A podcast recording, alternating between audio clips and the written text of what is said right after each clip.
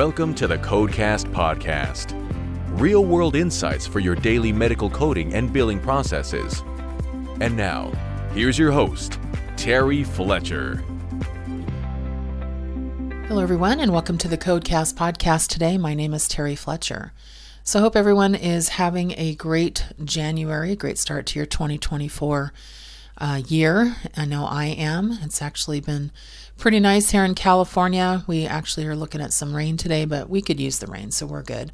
It was uh, funny. I was talking to some colleagues recently on a a big office uh, call over Zoom, and everyone was freezing because they're in uh, you're in some kind of snow or you know below zero temperatures, and I'm like, me too. I have my heater on and it's 48 in California and sunny in there.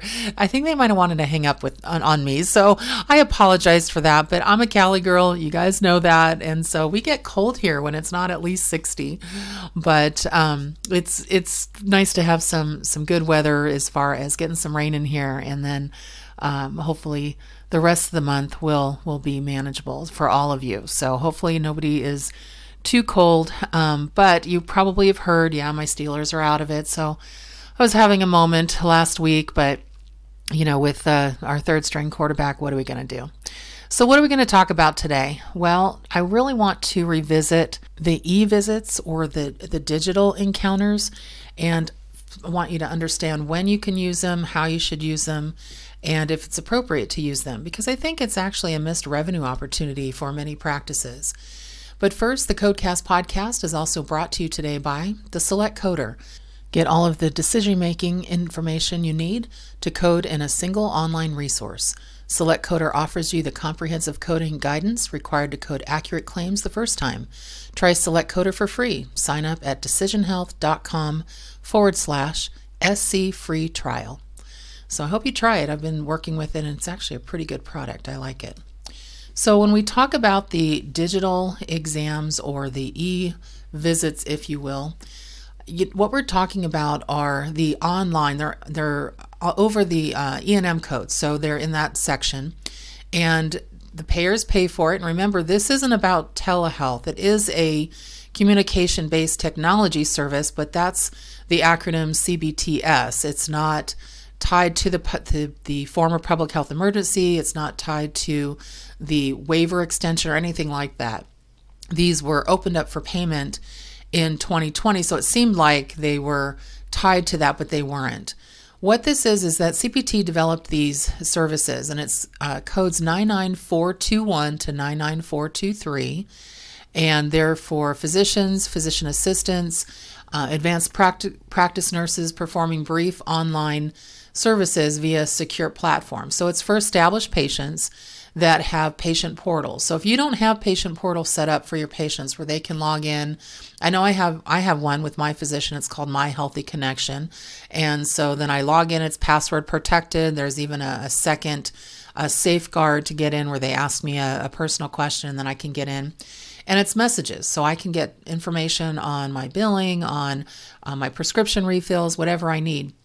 And then if I have a question for either my provider or my nutritionist or anything like that, I can actually send it over via the portal. And what I really like about it is that um, the practitioners that I engage with, they get back to me within 24 hours. It's nice. So hopefully anybody that does have the opportunity to um, to have that access does, because then you don't have to keep calling the office hoping for a phone call back or thinking that you have to make another in person appointment or even a telehealth appointment just to get a question answered.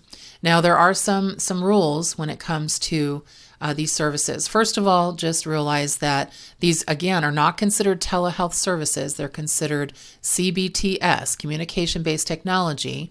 And so um, you don't have to use the place of service 02 or a modifier 95 or anything like that. So it would still be place of service 11 because it's coming from the office.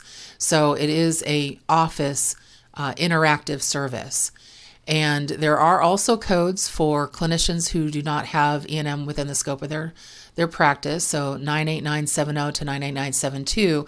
But remember, those clinicians would be like PT, OT, uh, dietitians for certain diagnoses. So, for example, when I talked to my dietitian slash nutritionist, Um, I was diagnosed with diabetes last year.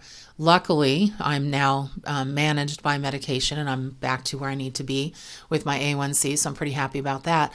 But I'm able to re- ask questions, and there, if there's a cumulative time threshold met, then um, she would be able to, under the supervision of the physician, be able to send that out because I have the correct diagnosis. But if you, but that's not somebody who could bill E&M, for example. Um, and then the 99421 to 423, if I have questions from my actual physician, for example, there was one that came up last year.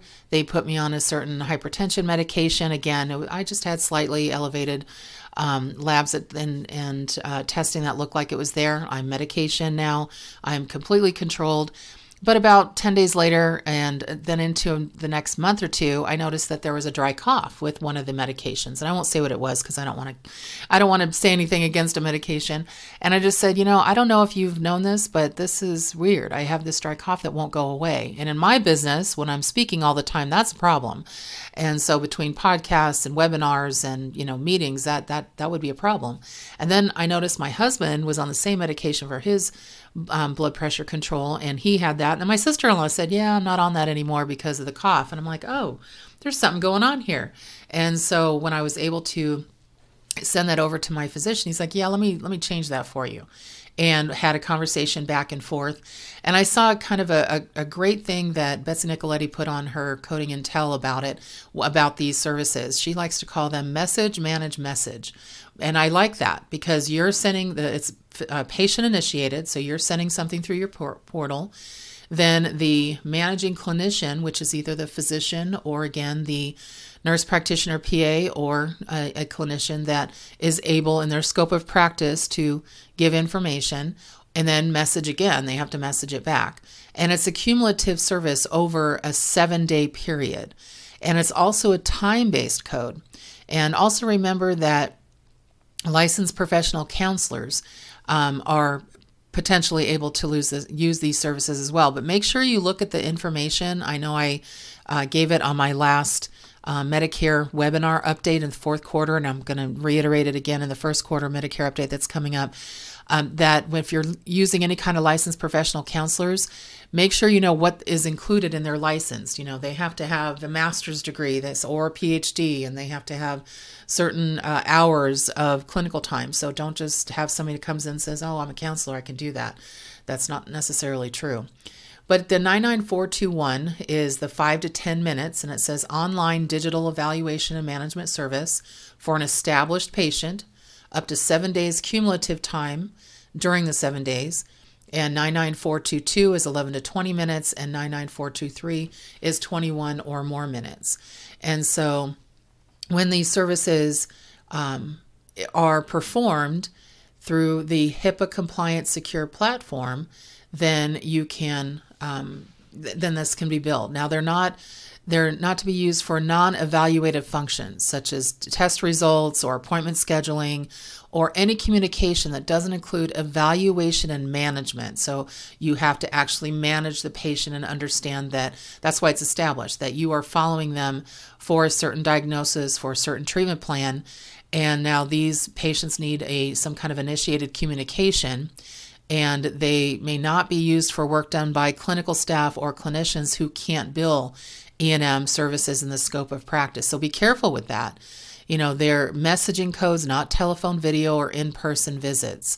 So it's something that would be done as a type of face-to-face, but now they're being it's being done over digital means. And so uh, CPT goes on to say, and let me just quote here it says the seven day period begins with the physician's or other qualified healthcare professional's initial personal review of the patient generated inquiry. Physicians or other QHP cumulative service time includes review of the initial inquiry, review of the patient records or data pertinent to assessment of the patient's problem, and then personal physician or other QHP interaction with clinical staff focused on the patient's problem. So, development and management plans, including physician or QHP generation if they need to change prescriptions, like I mentioned, or they need to order a test or and subsequent communication with that patient online based on what they have to do. But it begins with the patient initiated portal message. There was something I saw, I think it was Cleveland Clinic, and it was on LinkedIn, and they said, we're now going to put these generic messages in patient portals, and whenever they log into their account, we're going to charge them $50. No, no, no, no, no, no. So that was something I actually responded back to that post, and they ended up taking the post down, going, okay, yeah, we can't do that. So it's a it's an um, interactive exchange. So there's back and forth messaging, and of the practitioner and the patient and that ha- is, goes on for a seven day uh, period of time that you're accumulating that time frame. And so the practitioner the physician or the nurse practitioner reviews the communication in the medical record and then manages that problem. So you you have to have that documented really well. Um, if the patient is seen in person or via telehealth within the seven days of using those codes then you can't report them so if messaging also relates to an E&M service that include that occurred within the last 7 days or is related to a problem which you know the patient was seen within that last week, again you don't report it. It's outside those uh, I call them the global days because it's either a new problem. I mentioned the cough, and that was like a couple weeks later after the, my last visit that just I was just thought it was weird because I didn't have a cold. I didn't I wasn't sick, but boy, it was like I felt like I was going I was choking um, every couple of days. I'm like, what is that? And so it, it was a side effect from that particular uh, blood pressure medication. So it was changed. So those are the kinds of conversations that would go back and forth uh, with the provider.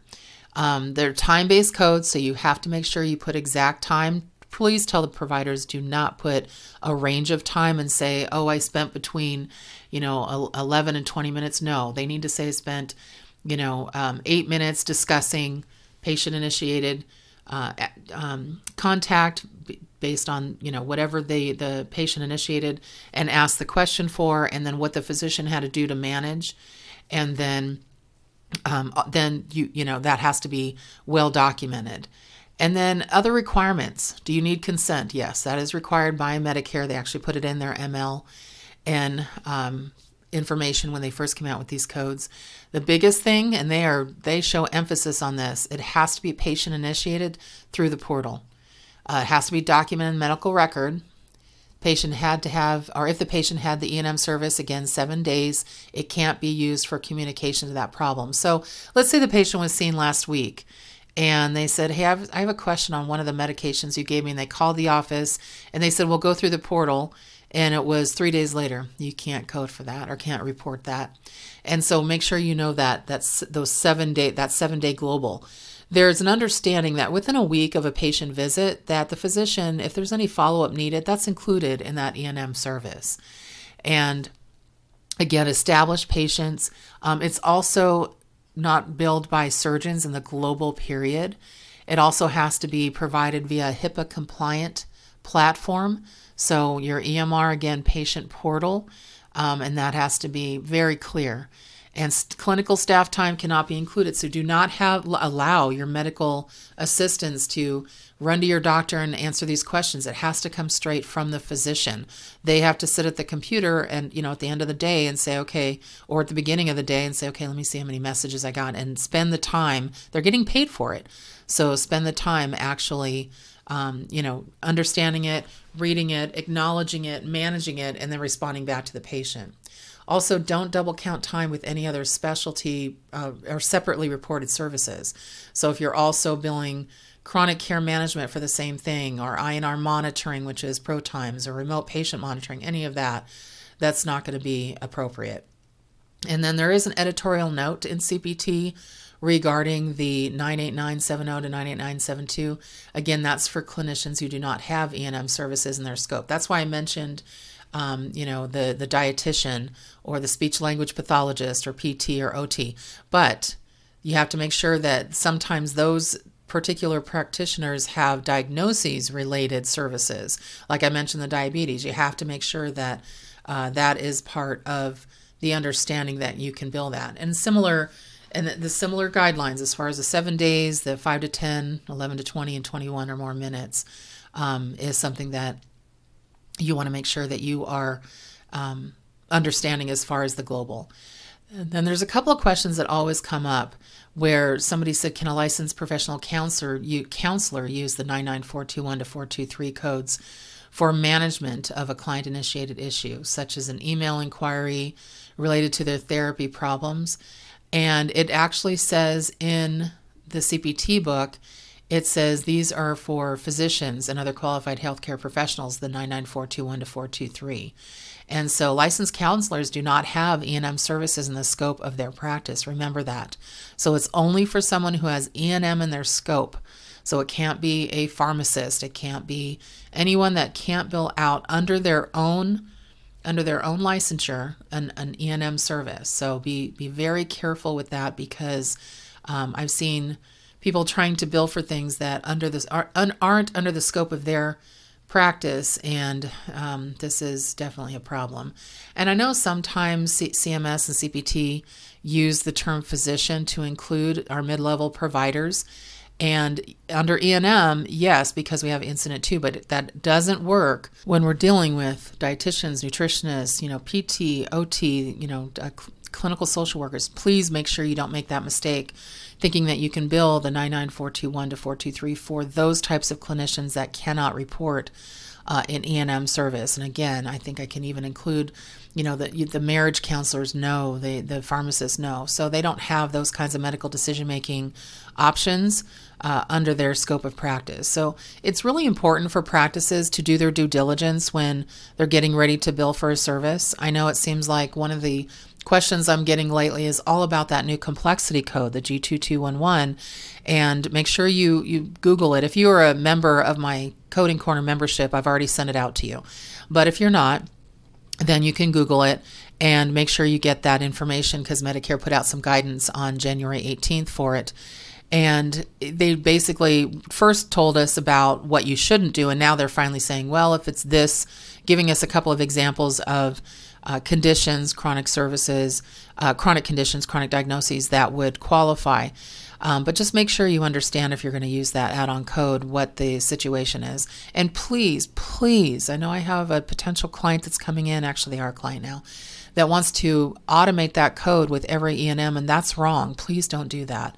And so it, it not every code is going to qualify. And, and if you get caught doing that, you're going to get in so much trouble. So please don't do that.